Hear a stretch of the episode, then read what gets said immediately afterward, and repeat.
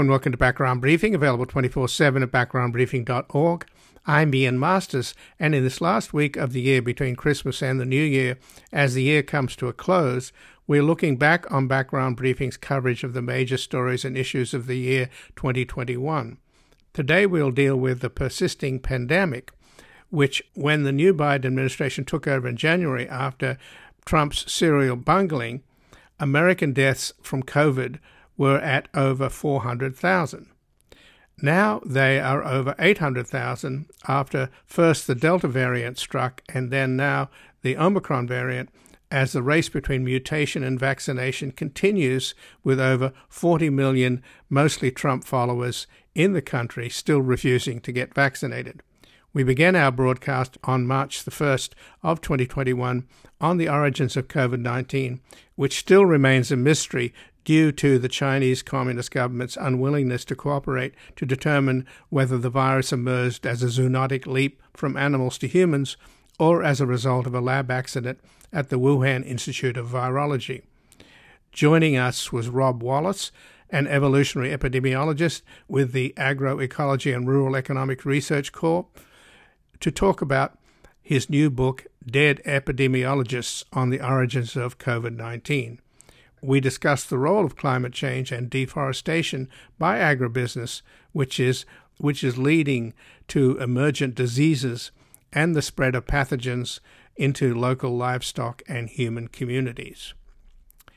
Then we'll go to a broadcast of background briefing from July the 14th of 2021 in which we discussed how Republicans don't believe you have a right to vote, but you do have a right to infect.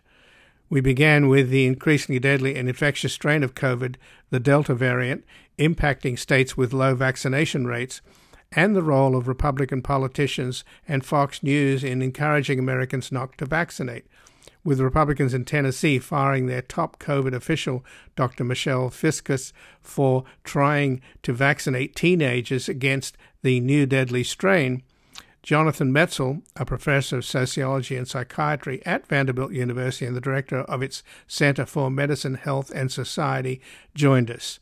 We discussed how conspiracy theories have infected Republican politics and how Republicans apparently feel you don't have a right to vote, but you do have a right to infect. The author of Dying of Whiteness, How the Politics of Racial Resentment is Killing America's Heartland, we looked into how back in December, Kaiser Health News and the Associated Press found that at least 181 state and local public health leaders in 38 states had resigned, retired, or been fired since April the 1st of 2020. And as the last victim of anti-vaxxing politics, Dr. Fiscus noted, quote, it's just a huge symptom of how toxic the whole political landscape has become. The virus is apolitical. It doesn't care who you are or where you live or which president you preferred. Then finally, we will play our broadcast from September the 3rd of 2021 on how the pandemic provides an opportunity to rebuild a new society, not preserve the old. We spoke with Adam Tooze, a professor of history at Columbia University, who previously taught at the University of Cambridge as well as Yale, where he was director of international security studies. He has contributed to the National Intelligence Council, and he joined us to discuss the blowback from our unbalanced relationship with, to nature and his latest book, Shutdown How COVID Shook the World's Economy. And before we go to our first guest, in order to be free of any association with medical fraud and political fiction, I recently resigned from KPFK, Pacifica's Los Angeles station, so, background briefing now is completely independent and remains commercial free, corporate free, but relies entirely on your support to keep providing you with the daily briefing, which is free to the public. To those of you who can support us for as little as $5 a month, we hope that you become subscribers by making a tax deductible donation to our nonprofit foundation, the Public Truth Media Foundation, at publictruthmedia.org or at backgroundbriefing.org/donate. And thank you for keeping us on the air on a growing number of radio stations across the country and online as we continue to build a reality based community in post truth America at this critical time when we must engage fully in the political warfare battles underway, as the next few years will decide the fate and future of American democracy itself. And joining us now is Rob Wallace, an evolutionary epidemiologist with the Agroecology and Rural Economic Research Corps. He is the author of Big Farms Make Big Flu and co author of Clear Cutting Disease Control, Capital Led Deforestation, Public Health Austerity, and Vector Borne Infection. And he has consulted with the Food and Agriculture Organization and the Centers for Disease Control and Prevention. And his latest book, just out, is Dead Epidemiologists on the Origins of COVID 19. Welcome to Background Briefing, Rob uh, Wallace. It's a, yeah, it's a pleasure to be here. Thank you. Well, thanks uh, for joining us. And what do you mean by dead epidemiologists? We have over a half a million dead Americans, but I wanted to get a sense of what you were suggesting there in the title. Right. Well, in the course of writing this book, uh, our attention was on the uh, specifics of the origin of the virus and how it's spread across uh, the world, the kind of uh, its sociological context, but uh, kept coming up against what I view as to be terrible takes on uh, out of the establishment epidemiology sector. And it's not that people aren't brave and brilliant in terms of the work that they do but uh, much of their work is uh, unfortunately premised on the uh, assumptions of the greater civilization society that backs up and accepts the interests uh, that uh, have helped bring about the uh, pathogen in the first place.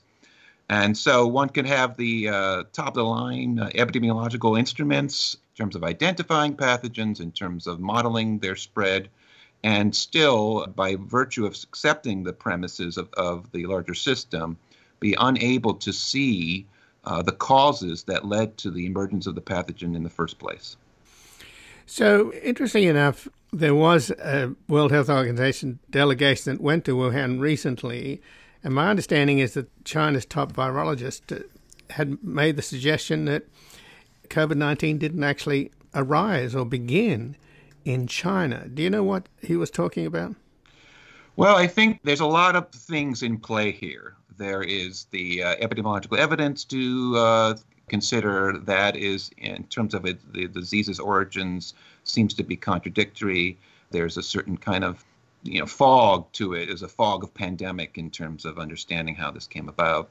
Uh, there is at the same time the kind of uh, Cold War play between the U.S. and China over uh, blaming each other for the emergence of the, of the pathogen, an attempt to uh, wash hands of, of poor decision making, um, not just in China but uh, around the world, including in, in the U.S. So there's a lot in play in terms of trying to get a handle on on uh, the virus's origins, but also in terms of placing it in its political context. And you know, we spoke uh, about the title of the book, Dead Epidemiologists. And I think here's another example of that in which you have some world class epidemiologists uh, invited by the World Health Organization to investigate uh, this. But, you know, to the extent to which their, our hands are bound by both the interests of those who invited them there, both the World Health Organization and China, but also their own interests. For instance, you have well, let me back up for a second. You've got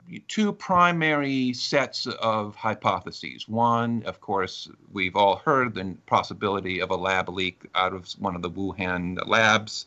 I don't agree with that, but I do think there is grounds for investigating this. Princeton University put out a paper in 2013 that described the spread of the BSL biosafety labs three and four, those are the labs that handle the uh, most dangerous pathogens. And since 9 11, since uh, the emergence of bird flu H5N1 at the turn of the century, we've had thousands of these labs built around the world in such a way that even a rare event like a lab leak, where a virus might uh, exit the back door and into the local population, bends toward an inevitability as its opportunities increase to the point that uh, it has so many chances to, to do that. So there is a real possibility that a, a lab leaks can happen.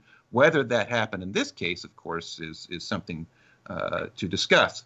But the problem here is that uh, one of the members of the, the uh, World Health Organization team is uh, Peter Daszak, who is the president of the uh, EcoHealth Alliance, which is an NGO operating out of New York.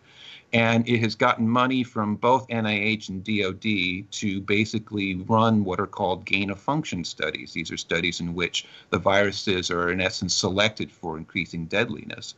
Now, the question is, is what is an organization like that doing uh, it's an ecology organization. What's it doing involved in uh, helping fund and take part in experiments that are selecting for deadliness and pathogens in a lab context? And that's not only in the U.S., but early on working with you know Chinese scientists from China and doing that in China as well, including at, at the Wuhan lab.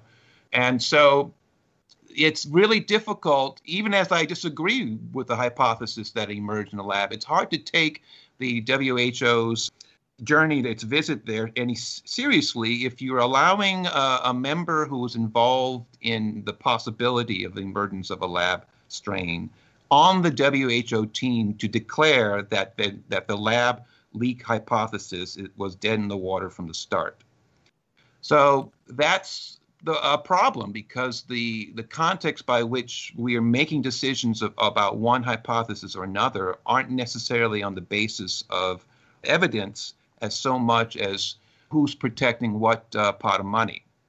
So that's the lab leak uh, hypothesis. I'm a proponent of what's called the, the field hypothesis that uh, the virus emerged out in the field and it didn't necessarily emerge first in Wuhan. Uh, it, it, in all likelihood, given the kind of genetic evidence that's been uh, collected and analyzed, that the strain was uh, circulating within humans for uh, a number of years, and that uh, the spillover event from bats into humans, perhaps with a recombinant event with uh, pangolin or other other food animal species along the way occurred several decades ago and that it took some time to make its way through the population and emerge uh, by kind of immune selection in humans to the point that it could go much more quickly uh, through humans. And so Wuhan is the last station, as it were, for a long train ride between bats, humans, and then a pandemic.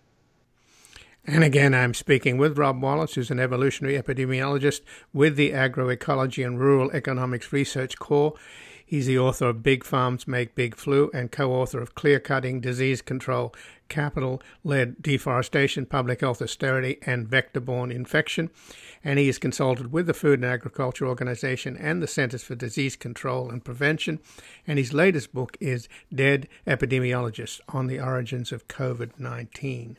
So if Wuhan was the last stop on the long train of the genesis of this latest disease, you make it clear that these are the result of the global capital drive, the deforestation and development that has exposed these uh, pathogens, and uh, that we are in the age of climate change and agribusiness. And uh, together they exacerbate this condition as we intrude into the natural world in the most horrific ways.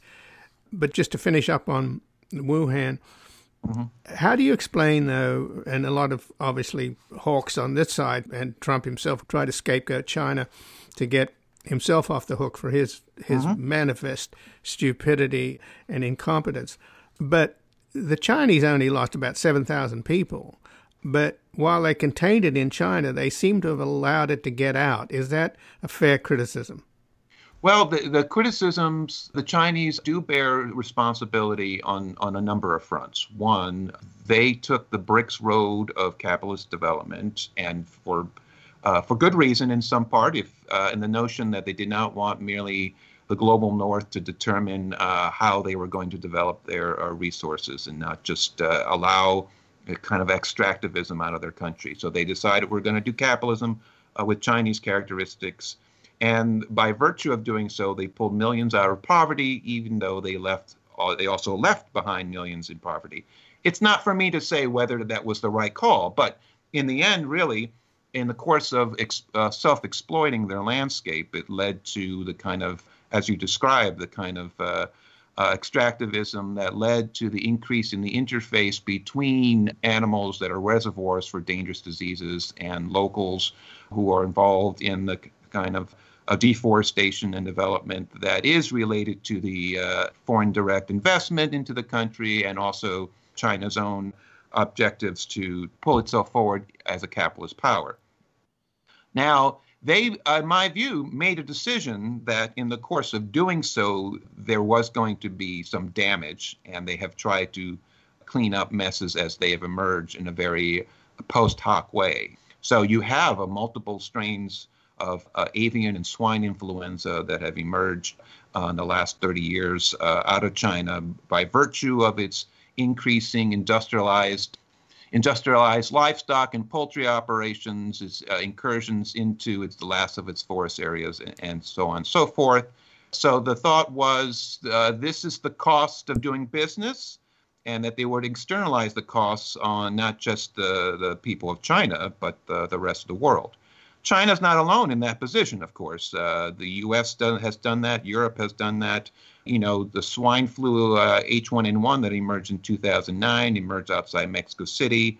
Our team calls that the NAFTA flu. Post NAFTA, the U.S. meat dumped on the Mexican market and uh, basically changed the very nature by which hog are raised in, in Mexico, but also uh, led to the increase in transport of hog from the U.S. into China, and the genetics work shows that uh, H1N1 uh, emerged out of strains that were circulating from both uh, North America and Eurasia. So, in other words, we did it ourselves in 2009. This very thing that the Chinese had been doing, uh, have also been doing for several decades. There's a European example of that, H5N1 uh, avian influenza, that's uh, been circulating in its in, industrial uh, poultry. And of course, uh, Ebola in West Africa, it went from a, a, virus that would take out a village or two to, to, then all of a sudden something that spread across three countries, uh, infecting 35,000 people and killing 11,000 people. Our group's uh, interpretation of that is that it's We've called it the neoliberal Ebola in that the virus itself has did not evolve that much at all. Same clinical course, same epidemiological parameters. But in the course of imposing structural adjustment on West Africa and in, the uh, in the course of in, of allowing multinationals to come in and develop the forestry area, it increased the interface again between bats and humans there, allowing increasing traffic of Ebola spillover. So it's a long way around to answering your question, and that is yes, the, the Chinese certainly bear responsibility in ter- terms of its emergence. It does bear responsibility in terms of its decision to carry the epidemiological fallout of that work as a kind of cost of doing business. But also, China is not the only one making this decision. So I would actually call upon people to kind of avoid the trap that we've been laid for us in terms of getting us to uh, point fingers in a way that, as if you know, it's U.S. versus China, as if we're just uh, pawns on a board of a new Cold War, and to think more in terms of uh, that often these countries uh, very much uh, work together. I mean, we began this conversation talking about Peter Daszak. Uh, I have no problem with people, scientific cooperation across countries, but there's an example in which, you know, scientifically, if you are in, uh, in favor of the lab leak hypothesis, where uh, China and the U.S. work together using NIH money to lead to the kind of gain of function studies that may have led it led down that direction. If you believe the field hypothesis, again, you have these interlocking directorates between uh, the U.S. and China. Uh, post uh, the housing crisis, you had uh, investment firms like Goldman Sachs diversify their holdings by investing in Chinese agriculture, including investing $300 million in poultry farms uh, in a province south of, of Wuhan. So uh, they were already involved, U.S. companies, U.S. Uh, capital involved in changing Chinese agriculture that led to the emergence of new pathogens. So I would ask us to think uh, to kind of drop out of the kind of geopolitical stuff, although of course that's still important, but to think in terms of how Earth is being foundationally shift changed in its epidemiology and, and its environmental course by virtue of these kind of uh, interwoven circuits of capital that connect one side of the earth to the other across borders and in such a way that our group views uh, cities like New York, London, and Hong Kong to be the worst disease hotspots by virtue of supplying the capital that drives the deforestation and development that leads to the spillover of these new deadly pathogens. And just to finish up on it, of course, the capital investment flows both ways because uh. Chinese own Smithfield, right, the biggest pork producer in the world, and they've had obviously have poor working conditions where, where the Absolutely. workers have been getting COVID. You know. Absolutely, it's a, and you're absolutely right. I mean, this is why you know to to drop out of the kind of conflict that in essence allows both countries to wash their hands by blaming the other when in fact the political class and the uh, the capital they serve were foundationally involved working together to uh, in essence, uh, though that wasn't their objective, but by virtue of collaborating on the kind of uh, development that leads to the spillover, in essence, work together to select for pathogens that are emerging this way. So, Rob, let's turn to the broader issues which you have been working on for decades and written about, and of course, also have written about in your new book, Dead Epidemiologists on the Origins of COVID 19, and that is the extent to which human intrusion into the natural world at the behest of agribusiness and factory farms, which are, I guess, also connected to that intrusion. That is where we already have a series of, of eruptions of viruses H1N1, H7N9, SARS, MERS, Ebola and Zika, and now COVID 19. So that is at the heart of it, isn't it?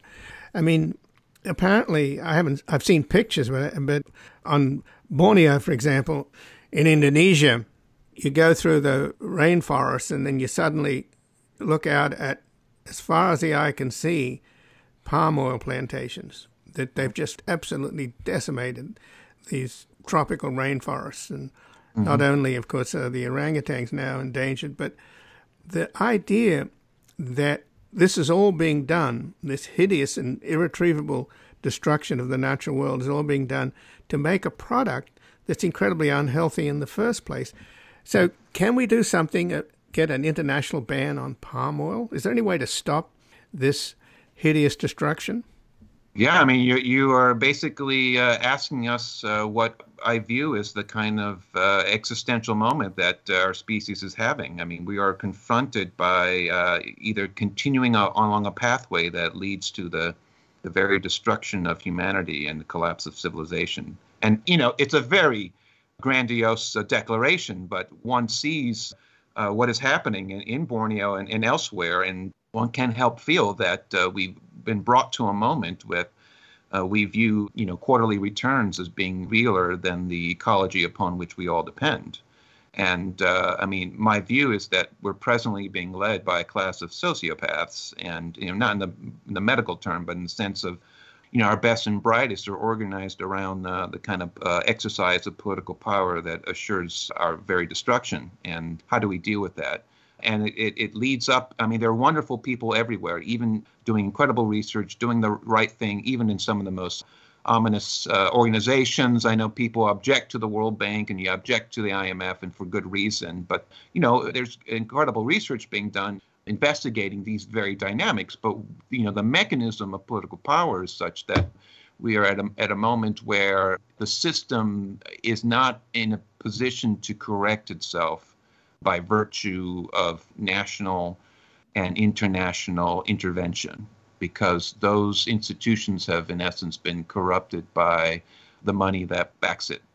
Now, the way I see things moving forward is that we have to start looking at other means by which political power is exercised. And that involves people around the world beginning to find and look to each other to organize in a way to, in essence, uh, replace the present uh, political system with something else that, in essence, stops alienating or abstracting out human relationships from the ecological environmental world upon which we depend.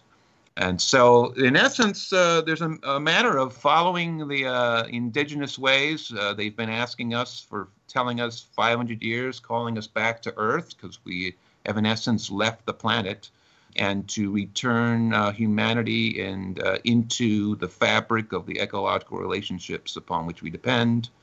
And that involves a considerable a fight and pushback, and to do so in short order in the face of the, the facts of the matter that we are coming up against uh, multiple environmental precipices that uh, could very well lead to the collapse of the civilization as we know it. So that is the true struggle. And, you know, I always uh, speak to um, young folk and I apologize. I say, this is not your fault. And, but however, you are being placed in a, in a position of having to, in essence, bring back our species from the brink of destruction. And we are in a place where our very best and brightest are urging us on across these precipices. And the solution then involves looking to people who are often marginalized and uh, often are asked to bear the worst uh, costs of this damage and to start organizing across international borders. And to, as one farmer put it, uh, it's going to take internationalism to uh, defeat globalization. So it's a generational project. Uh, it's not easy. I I'm not opposed to you know trans uh, transitional demands.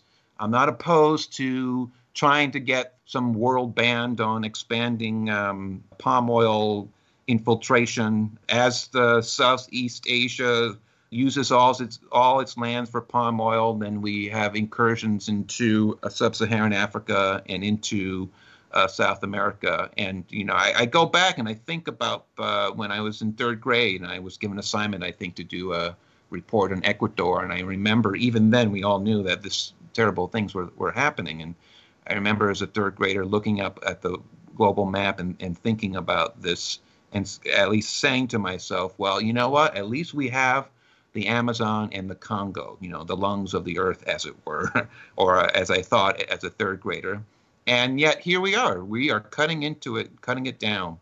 And uh, it really speaks to the terrible power that this kind of systemic momenta that we're caught in. And it's not going to be a matter of just talking to people and trying to convince them. Our group put out a paper modeling, uh, in essence, the uh, fight between agribusiness and public health. And presently, public health is losing.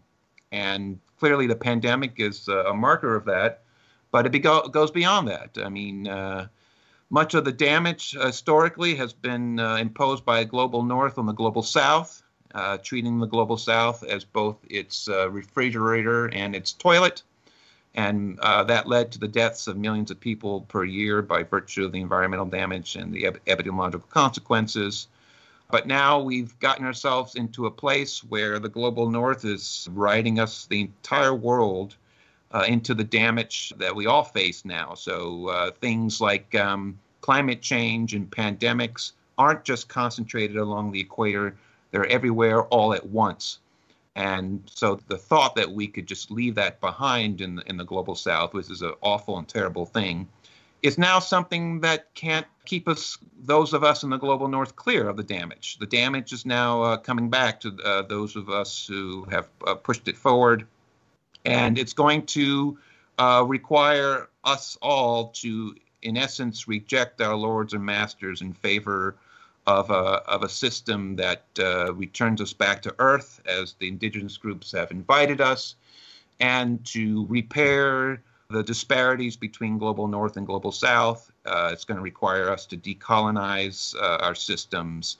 Uh, it's going to require us to engage in the kind of eco socialist interventions that basically uh, make sure that people are taken care of, but uh, we also have uh, on, on earth upon which we depend, and that it's there and available. for us to continue to survive. I mean, I do not oppose appropriating things from Earth. We do have a right to survive, but that's a difference from that's different from expropriating Earth to the point that uh, we leave it in ruins. So I wish it was really a matter of, of a of a global ban on on some of these uh, plantation monocultures. But unfortunately, the problem is much more radical in the sense of down to the root of some of the, the very assumptions uh, under which uh, much of the world is operating. Well, Rob Wallace, you've really given us a lot of reasons to read your book, and I'm very grateful for your new book, Dead Epidemiologists on the Origins of COVID 19, and I'm grateful for you joining us here today. It's been my pleasure, and I appreciate that. And again, I've been speaking with Rob Wallace, the evolutionary epidemiologist with the Agroecology and Rural Economic Research Corps. He's the author of Big Farms Make Big Flu and co author of Clear Cutting Disease Control, Capital Led Deforestation, Public Health Austerity, and Vector Borne Infection. And he's consulted with the Food and Agricultural Organizations and the Centers for Disease Control and Prevention. And his latest book is Dead Epidemiologists on the Origins of COVID 19. We're going to take a brief station break and we're back with a broadcast of background briefing from July the 14th of 2021 when we discussed how Republicans don't believe you have a right to vote, but you do have a right to infect.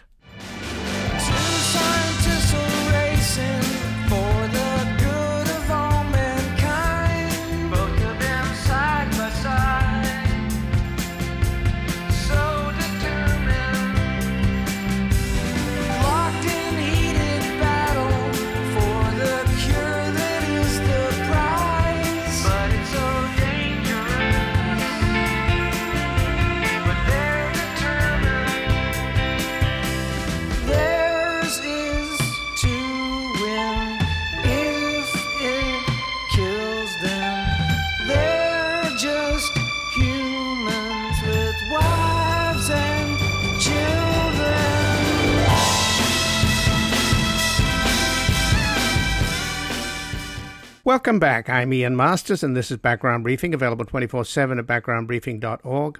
And joining us now is Jonathan Metzl, who's a professor of sociology and psychiatry at Vanderbilt University and the director of its Center for Medicine, Health, and Society. He's the author of several books and a prominent expert on gun violence and mental illness. And his latest book is Dying of Whiteness How the Politics of Racial Resentment is Killing America's Heartland. Welcome to Background Briefing, Jonathan Metzl. Thanks so much. Good to be back. So it seems like it's not just dying of whiteness that's killing the homeland, particularly the red states. You're in Tennessee, but people are dying of ignorance, willful ignorance, and ignorance from politicians. The states with the lowest number of COVID 19 vaccination rates have three times higher infections in this last week than other states where people are fully vaccinated. This is, of course, in particular Alabama, Mississippi, Arkansas, Florida, Missouri, Nevada. I don't know what the situation is in Tennessee, but Tennessee has just fired its top vaccine official for trying to get teenagers vaccinated. How did that happen?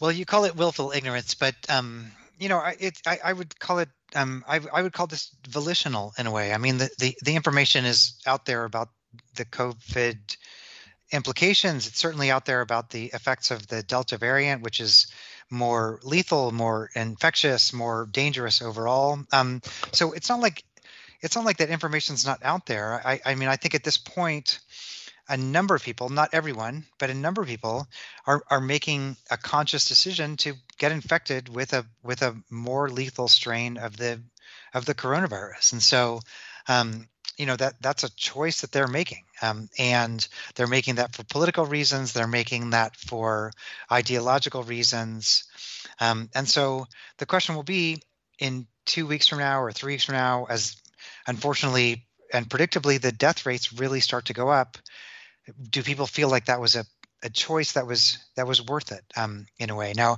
we we could talk a lot about the ideology that's behind it, and certainly some of it is about disinformation. What we see in Tennessee is people who are actually trying to get the word out and trying to inform people are in particular arenas in particular red states um, being fired from their jobs. That's what happened in, in Tennessee.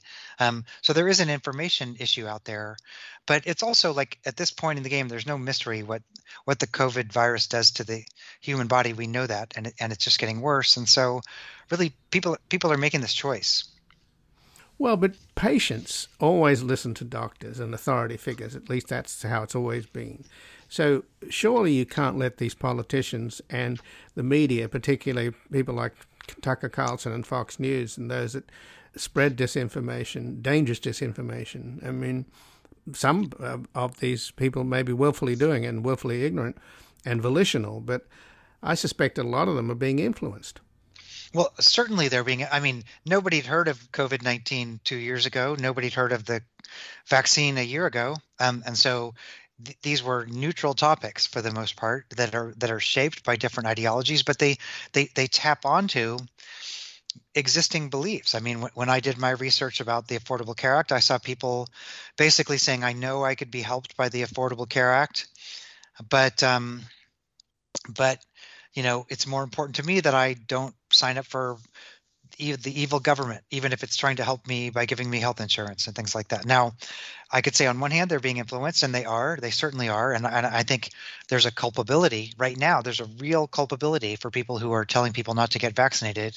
Um, but ultimately, what people are saying is they want individual choice, and they're ultimately, I mean, I, you know, in a way, I'm tired of arguing with people. It, I'm, it's kind of like they're making their individual choice, and and, and I so I guess it's a two pronged thing. I certainly think that there should be better, more information, and to be honest, there's a ton of hypocrisy. Right, all these people at Fox News, you can bet are getting themselves vaccinated. Um, so there's a lot of performativity here, but ultimately people are making a choice with the with the information that they have. Well, Trump and Melania got vaccinated in secret and so did uh, Governor DeSantis down in Florida. So you're right about the hypocrisy, Jonathan Metzl. But it feels like we're in the Orwellian age here, particularly when it comes to red states and Republicans. Because according to Republican politicians, you don't have a right to vote, but you have a right to infect. Well, I, again, that's why I said that you can make you can make the choice for yourself, but that's not how COVID works, right? In other words, you know people can make individual choices. I mean i guess it's akin to secondhand smoke. You can smoke or not but when your secondhand smoke infects everybody around you then all of a sudden it be, it's not just about you anymore. And that's kind of how covid works. People can decide not to get vaccinated but the implications of that are spreading the virus to tons of other people. And and so certainly there's a chain effect. Um, you know I, I'll, I'll say empathically you know this the frustration here is that i mean we've been at this for like a year and a half. People are exhausted. It's it's um it's it's it's hard. It's what we're doing is hard. It, it's it's almost hard to get your mind around. You know you think about the beginning of the pandemic people thought man if this thing lasts three weeks that would be something. And now we're a year and a half into it and and there's another, another wave coming. Um, but but but on the other hand the united states is in a the best shape, right? I mean, we have access to the vaccine. Hardly any place else in the world has the kind of access we do. So I, I don't know. I mean, again, I study this and I'm feeling a lot of despair myself. And when people are being fired who are actually the people gathering the data and pr- producing a, a, kind of it's not just willful inter- ignorance it's like strategic ignorance it's it's almost hard to know what to do i mean i want people to be safe but i i'm feeling distraught about that myself at the moment and again, I'm speaking with Jonathan Metzl, who's professor of sociology and psychiatry at Vanderbilt University and the director of the Center for Medicine, Health, and Society. He's the author of several books and a prominent expert on gun violence and mental illness. And his latest book is Dying of Whiteness How the Politics of Racial Resentment is Killing America's Heartland. And what you just said, Jonathan, is echoed by Dr. Michelle Fiscus, who just got fired by the Republican legislature in Tennessee for trying to get teenagers immunized. She said, The virus is apolitical. It doesn't care who you are or where you live or which president you preferred. And then she went on to say, It's just been a very difficult thing for us to overcome. And you just echoed those thoughts too. So it's pretty dispiriting, you know. And it also has a political effect. I mean, I think the Biden administration thought that they were really going to be heading into a an era where Americans will be coming out into the malls and into the movie theaters and celebrating, and everybody would be feeling good. But this new strain, uh, this Delta strain, is with us. And uh, you said you're tired of trying to argue with these people, but don't they recognize how the death rate, which was so high at the beginning of the year, is now dropped dramatically? Is the cause and effect is obvious. The reason people aren't dying in droves now as they were six months ago is because of uh, the vaccination, isn't it? I mean, it's so clear. You, have you tried that argument? Well, again, you know the i mean yeah I, I i'm not trying this i'm trying this argument with like people who you know I, I have a lot of friends who are trump supporters who i'm trying these arguments on um and and then i'm just kind of i mean ultimately the only argument that i've found that works is you are an autonomous individual you have access to the same information i do you have the right to make a choice i hope you make the right choice like to me that's you know that i mean I, I i'm i'm i'm waving the white flag uh, in terms of trying to say I know something better than somebody else at this point. We all have access to this information. And I guess the the only thing I tell people is I hope you make the right choice for for your sake because I care about you. I mean that that's really that's really my strategy at this point. Um, but I, I have to I guess deep down I, I feel like I have to respect them to make the choice. Now th- that's on an individual level, that's my personal strategy. Um, on a on a political level, um, I've studied guns for a long time. I know that there's much more gun death than we know in this country. The reason we don't know, even though we should, is because the NRA basically single handedly destroyed the research infrastructure about studying gun safety for three or four decades. So nobody knows um, how to, how to make people safe from guns. And so they're doing the same thing with COVID, not the NRA, but the GOP. Um, they're basically destroying not just they're destroying people's right to like make an informed decision basically by destroying data gathering. That's what's happening in tennessee. When you when you fire people who are public health experts you know you're you're you're firing expertise right? And you're re- replacing that with ideology. And so where i do think is, is a is a moral and and criminal failure um, is to to destroy the the mechanisms through which we even get information about the spread of COVID in, in the first place, or the effect of the vaccines. But that's what seems to be happening in a lot of places. And for me, that's different from my individual life. That that's a place where I, know I, I personally feel like there's a tremendous amount of culpability, and it's going to get more urgent as as more people die. I mean, you know, we're we're going to see a lot of people die here.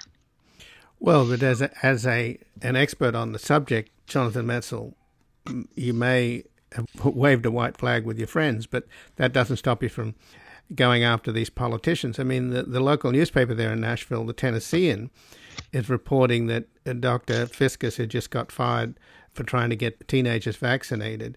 It's not just that the department is pulling back on its vaccination outreach efforts to children, but it's doing it for all diseases, not just coronavirus. So these, this is uh, like the Republican legislature in Tennessee has been captured by the anti-vaxxers. Yeah, no, it. I mean, it's it's it's urgent and and it's catastrophic and it's just friggin' medieval. Honestly, is all I can say.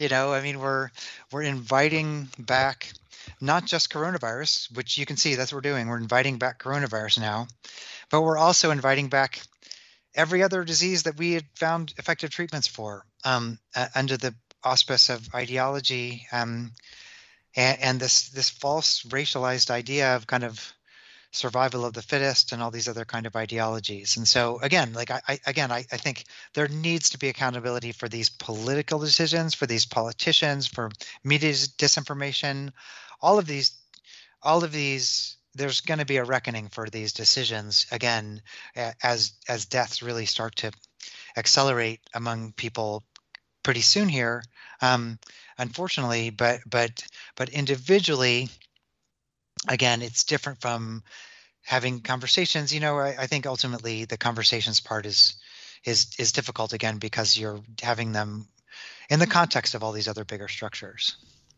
Well, this, of course, has been going on for some time, and it's right across the country, this problem, because there was a review published in December by the Kaiser Health News and the Associated Press that found that 181 state and local public health leaders in 38 states have resigned, retired, or been fired since April the 1st of 2020. So, you know, that's kind of, when you mentioned it's medieval, it's, it's almost like witch burning, isn't it? Well, and, and again, the, the sad part is, you know, Twitter doesn't speak for most people. Politics right now doesn't speak for mo- most people you know, but but everybody's caught in the crossfire, right? I mean, there are a lot of people who don't support these politics, but they're going to catch COVID regardless because they can't find a vaccine in a place like Tennessee. So it's it's it's it's just um, it's dispiriting. I, again, people are making their minds and they're making the wrong choice. right.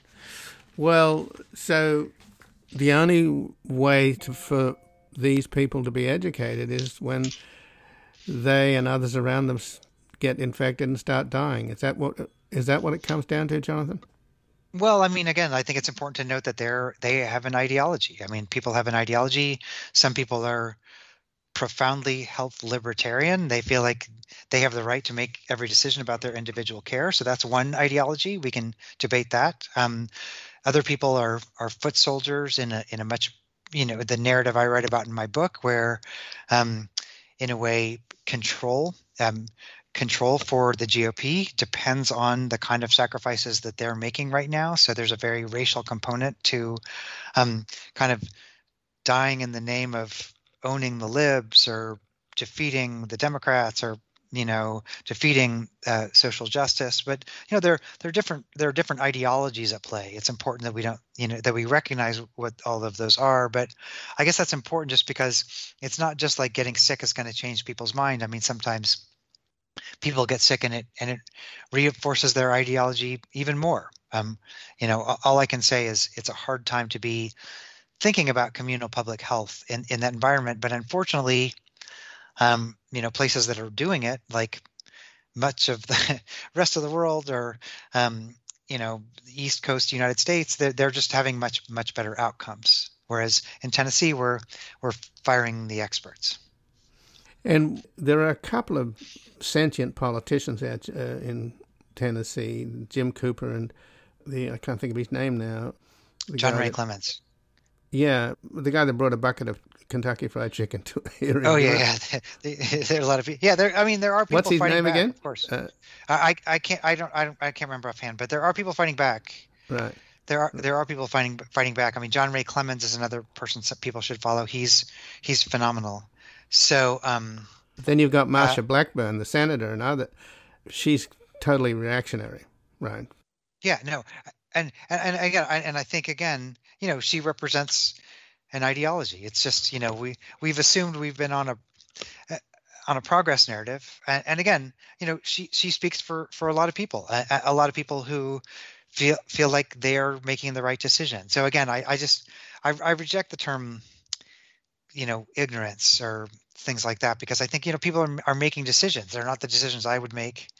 Um, you know, we're going to pay a very heavy price for these decisions. Um, but you know, it's just it's it's a complicated time because uh, you know you would think in a country like communal public health would be the one thing we could agree on, um, but but that doesn't seem to be the case. And they certainly did agree back when the polio vaccine came out. People lined up for that. So it's a very different world that we're in today, unfortunately. And I thank you for joining us, Jonathan Metzl.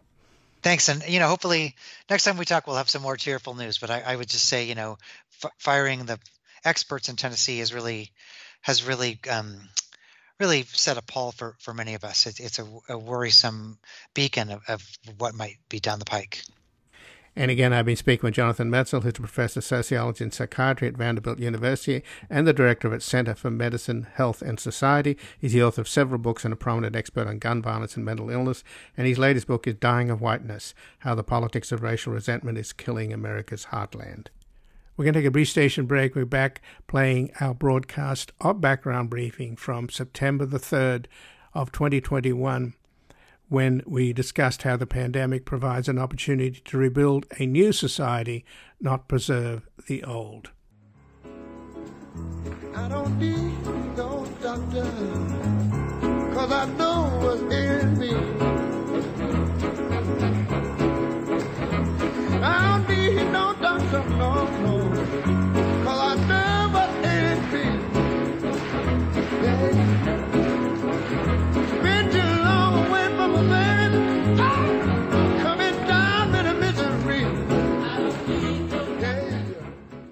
Welcome back. I'm Ian Masters, and this is Background Briefing, available 24 7 at backgroundbriefing.org.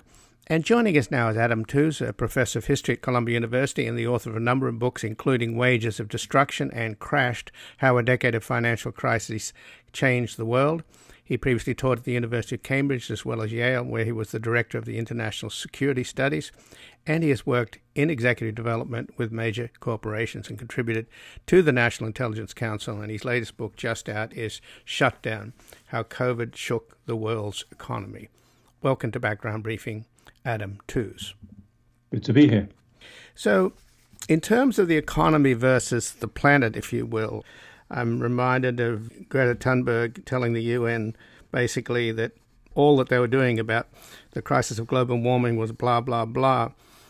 The one thing that happened during this COVID, and of course the COVID pandemic is not over by any means, but I think there's about a six or seven percent drop in CO2 here in Los Angeles, where you people spend hours every day in gridlock on freeways belching pollution into the air. That went away to a great extent. People actually telecommuted, didn't have to go into their offices. And there was a general, the air was cleaner. And, and in many ways, you could argue things were better. So, how do we bridge the gap between the metrics of economic growth and development versus the metrics of the planet itself survival?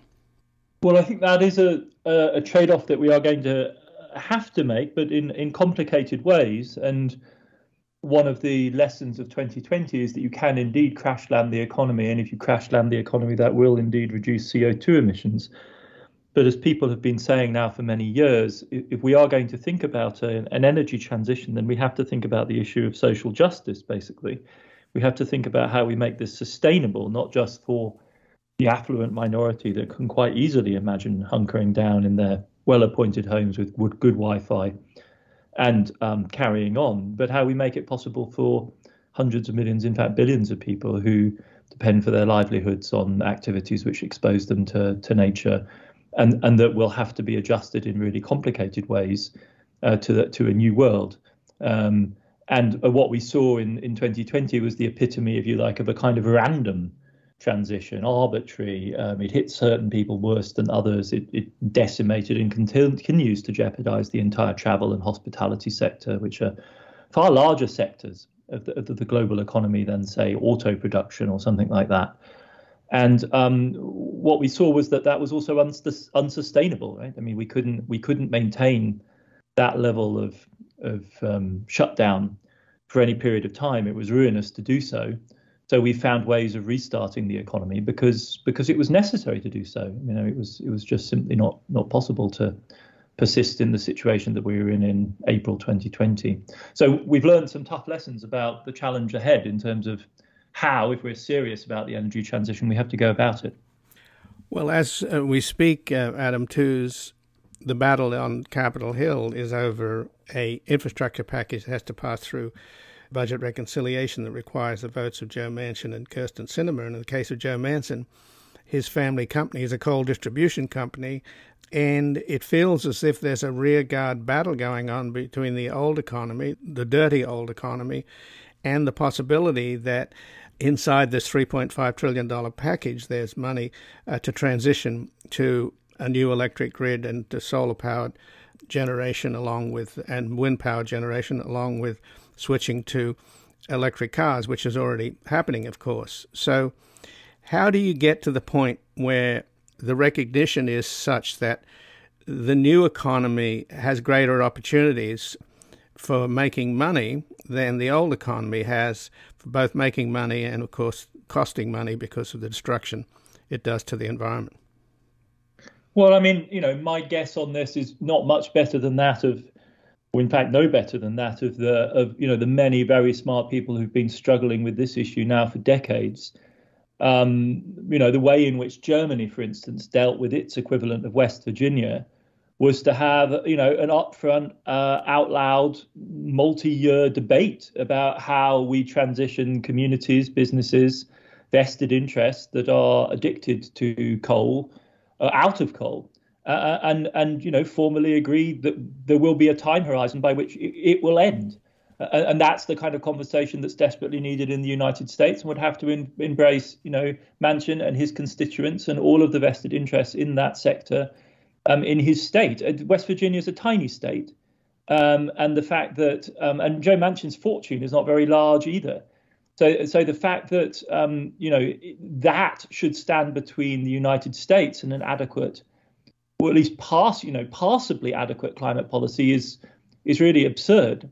Um, and so it's a question of how you arbitrate, you know, and how you manage that transition, and, and to have the conversation in the way we're having it right now, where we're up against some ghastly congressional deadline and Manchin is basically holding the entire thing hostage. And we should be clear about what he's holding hostage. He's not holding hostage the sort of crazy, wild plans of the American left. He's he's literally holding hostage the core agenda of his own president.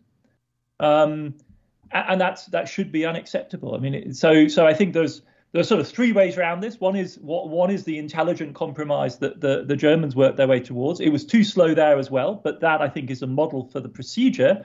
Another is you, you know, find what Joe Manchin's price is because he seems like he's a man who might have a price, and you pay it. And the third thing is, and it's difficult in light of you know American political history not to understand why this hasn't been used earlier, is some measure of pressure on the man. I mean, I simply refuse to believe that there isn't you know a skeleton in his closet that uh, ad- adequate opposition research could not turn up. I mean, it's very difficult to imagine, for instance, a President Johnson sitting by and allowing this kind of thing to go on? Why why why are tables not being bashed? And why why is Manchin allowed to take this entire agenda hostage in the way he's the way he is? And to illustrate your point, Adam, too, is the recent election in Germany. The main issue was global warming. Here, and of course, in this this country, we're arguing over whether or not to wear masks and get vaccinated. I mean, I, I, one shouldn't exaggerate the rationality of the German political process. Um, it was certainly front and centre for several of the parties contending, and all of the parties there, with the exception of the AFD, which does command support in the teens, recognise that there is a human induced problem of climate change. So there isn't the sort of mainstream denialism that we see in the US. When it came to brass tacks, when it came to who was going to pay for what, the, you know, the Germans are every bit as protective as their motor car industry as anyone. I mean, they have you know more, a greater vested interest. Plus, of course, there is the you know the culture of the autobahn and the uninhibited 150 mile an hour you know 170 mile an hour freeway experience um, which goes deep in german society. One shouldn't underestimate how deeply attached people are to this. So an increase in energy prices isn't popular there either. Um, but you're right in the sense that it's on the agenda and indeed mandated there by the supreme court. So one of the things that that is really difficult, different about the German situation is that the German Supreme Court earlier this year essentially struck down the government's climate plans because it argued that they imposed too heavy a burden of adjustment on young people. Uh, and so greater urgency was ne- necessary in action before 2030 so that you know the, the younger generations who will come into their prime in the 30s 40s and 50s of this century actually have some choices open to them so climate is institutionalized in German politics and governance in the way that it is not in the United States. The electoral process itself, it's a democracy. You know, it's a messy process like like everywhere else. And again, I'm speaking with Adam Tooze, who's a professor of history at Columbia University and the author of a number of books, including Wages of Destruction and Crashed How a Decade of Financial Crises Changed the World. He previously taught at the University of Cambridge and at Yale where he was Director of International Security Studies, and he's worked as an, in executive development with several major corporations and he contributed to the National Intelligence Council. And his latest book, just out, is Shutdown How COVID Shook the World's Economy. And your book makes it clear that we're in an era defined by the blowback from our unbalanced relationship with nature and what is happening in response to the economic downturn from COVID is basically uh, we're not building a new society, but we're sort of rescuing and reviving the old. There is an interesting conference underway. I think it's sometime in October in in Lisbon, uh, under the auspices of the UN, where they're starting to talk about the possibility of transitioning the peacekeeping force into a kind of global first sort of responders medical corps, if you will. So there's some there's some thinking going on. I mean, I'm hoping here to find some rays of light, if you don't mind, some light at the end of the tunnel. Could that possibly work? I mean, this extent to which we're all in lifeboat Earth together, is that consciousness growing? I mean, you wrote a piece in the in the New Statesman about the new age of American power. So we still have all of this military competition going on and a possible military Cold War with China. But on the other hand, what about the global sense that COVID, of course, means that if anybody in the world is not vaccinated, that's a threat to everybody in the world. So that should bring us together, and global warming should bring us together. So navigate, if you will, us through those two opposing strains. I think that's a, I like the idea of, of thinking about security in a much more comprehensive sense. And the idea of transferring, as it were, some of the peacekeeping operations and the resources committed to those, though they're, they're, they're not really adequate in their own right. But especially if you look at something like the Pentagon budget, I mean, just think of the creative and constructive things one could do with $750 billion, not over 10 years, every single year. Um, and and what beneficial effects one could achieve for American society and American citizens. How, in a you know a real sense, the security of folks faced with drought or the massive storm sweeping out of the Gulf of Mexico or wildfires could actually be actually be increased if we resourced those kind of uh, facilities and services adequately. All in all, I think you know, the, the, to my mind, the, the world right now faces this really rather peculiar situation where if we were willing to spend the three or four, five percent of GDP that we currently spend or close are close to spending on defense and various other types of security services, if we were willing to devote that kind of money, if we were at, if we added in foreign aid, we, you know, we'd be in the order of three, three and a half, four percent of GDP in most countries. If we were willing to consistently spend that on the future threats on the future humanitarian challenges, we'd actually be in the ballpark of where we need to be for coping with you know most of the crises that we can foresee and currently cost. So this doesn't rule out like mega crises that we haven't really wrapped our heads around. But most of the calculations say of the climate problem suggest that investment in the order of 2 or 3% per annum sustained over decades will in fact enable us to make the energy transition that we make. The, the munich security conference people based in Germany, suggests that Germany should have a combined aid, defence, international assistance budget of 3% of GDP. So roll everything in the hard power stuff, the tanks, the aircraft, the radar, the cyber war, development, overseas assistance, all of it should be about 3% of GDP. And that seems quite a constructive way of thinking about, about this challenge. Because the, the, the money is there, right? You know, when when the Green New Deal people say that they want a trillion dollars a year, that's just a little bit more than what the Pentagon routinely gets right now. And that, you know, that doesn't change American society. Of course, there's a military footprint in many communities across the US, but we don't live in some sort of jackbooted military dictatorship.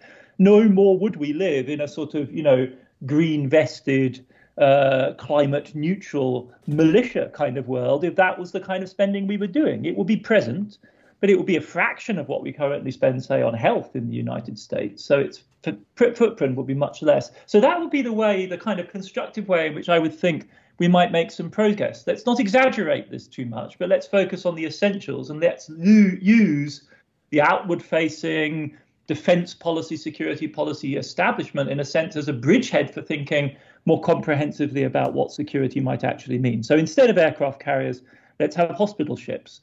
Or if we are going to have aircraft carriers, let's have ones that can carry loads and loads of helicopters, which are absolutely essential in, in emergency situations. You know, F 35s really don't help you very much unless you're fighting for air superiority or doing tactical airstrikes. But a fleet of helicopters you can use for all sorts of things, or transport aircraft, as we've just seen in Afghanistan. Those things are kind of useful for a whole variety of different purposes. So if we could repurpose, if you like, um, it seems to me that we could we could we could be much more constructive in our thinking about what security means in the next decades. Well, indeed, the fleets of, of C-130 transports that the U.S. military have, there's a huge number of them. They could be transitioned here and certainly out here in California to be dropping water on fires, on wildfires, instead of dropping bombs on third world countries. So there was, of course, and you you talk about it a little bit in your article, "The New Statesman," Adam Tooze, "The New Age of American Power." During the Petraeus part of the Afghan quagmire, I spoke with one of his advisors, Colonel Cullen, who they had this idea of deploying armed social workers. Mm. Um, they've clearly, in retrospect, nothing has worked in Afghanistan. But could you expand on that concept, or is that a flawed concept? Well, I think I'm not sure. I mean, the armed social worker concept was part of counterinsurgency operations, which were at their height under under Petraeus. And I, I mean, I think we've now had you know centuries of ex- well, at least half a century of experience with this kind of American-led counterinsurgency, and it isn't on the whole a very positive record. But I do think that building a sort of hard, hard in the sense of well-funded uh, with a strong uh, logistics backbone, a capacity for the long range projection of medical assistance, of education, um, of ordering, if you like, um, for parts of the world that are struggling or distressed that need assistance with reconstruction. That seems to me, a you know, a constructive and interesting way of thinking about the, the role that the, the, military the military might play. I, am somewhat shaped by my experience of teaching at Yale, where I ran a course called The History of the Present, which which recruited overwhelmingly soldiers um, doing rotations in Afghanistan and NGO aid workers, and they sat comfortably alongside each other um, because they were both idealistic groups of young people whose primary motive in life was not money um, but were interested in, in their own way and in their own lights, as it were, being a force for good. It was genuinely the case, and you know they also got a kick out of it. There's no doubt, I'm sure, that operating you know a cannon on a, an, on a helicopter fills you with a thrill of power in the same way as some of the NGO and aid workers will have been getting a kick out of the adventures that they were involved in. But the motives fundamentally were were constructive. And I do think that um, transitioning chunks of the American hard power machinery with all the technology and all the expertise and all the commitment that that apparatus has to a much broader conception of security and a much broader conception of development would be, you know, would be a welcome welcome thing. Unfortunately, as you're saying, right now the impetus is all the other way. So the impetus is now towards, you know, super high tech confrontation with China um, which which gives this a very very different aspect. Very light touch. You know, a lot of it is basically digital or indeed in space. It doesn't have very much to do with human society, um, but it's driven by the need to confront um, Chinese power in the military domain. And of course, I don't know whether we have to look at the sort of psychology of the country in general, because why is it that the only thing that in this uh, divided Congress and this highly polarized partisan environment, the one thing that the Democrats and Republicans agree on is throwing more money at the Pentagon. So, in a sense, we've all become conditioned to the idea of improving the redundancy of death at the expense of the quality of life. And that's, I don't know how you break that spell. But just in closing, I'd like to talk a little bit about your book, which covers the span from when Chinese President Xi Jinping acknowledged the coronavirus outbreak in January of 2020, ending with U.S. President uh, Joe Biden's inauguration. The book makes it clear that uh, that the COVID pandemic, as bad as it is, could be so much worse in uh, the next round, which will inevitably come, and that the World Health Organization, which depends upon donors who often shape their agenda is poorly financed and is certainly not up to the task. So, what needs to be done in that direction? Well, I think the simple answer is more money, more money, more more commitment, uh, ever denser networks. I mean, one of the you know one of the more uplifting stories after all of 2020 is the story not of the actions of the WHO, which is a hopelessly under-resourced uh, agency, you know, buffeted by political pressures on all sides, not because they're conniving and you know appeasing the Chinese, but because they're structurally put in that position. What else are they supposed to do? They have the budget of a, you know, they have less than a large American city hospital system, um, and they're supposed to provide the sort of uh, public health police for the globe. It's it's an impossible task that they have.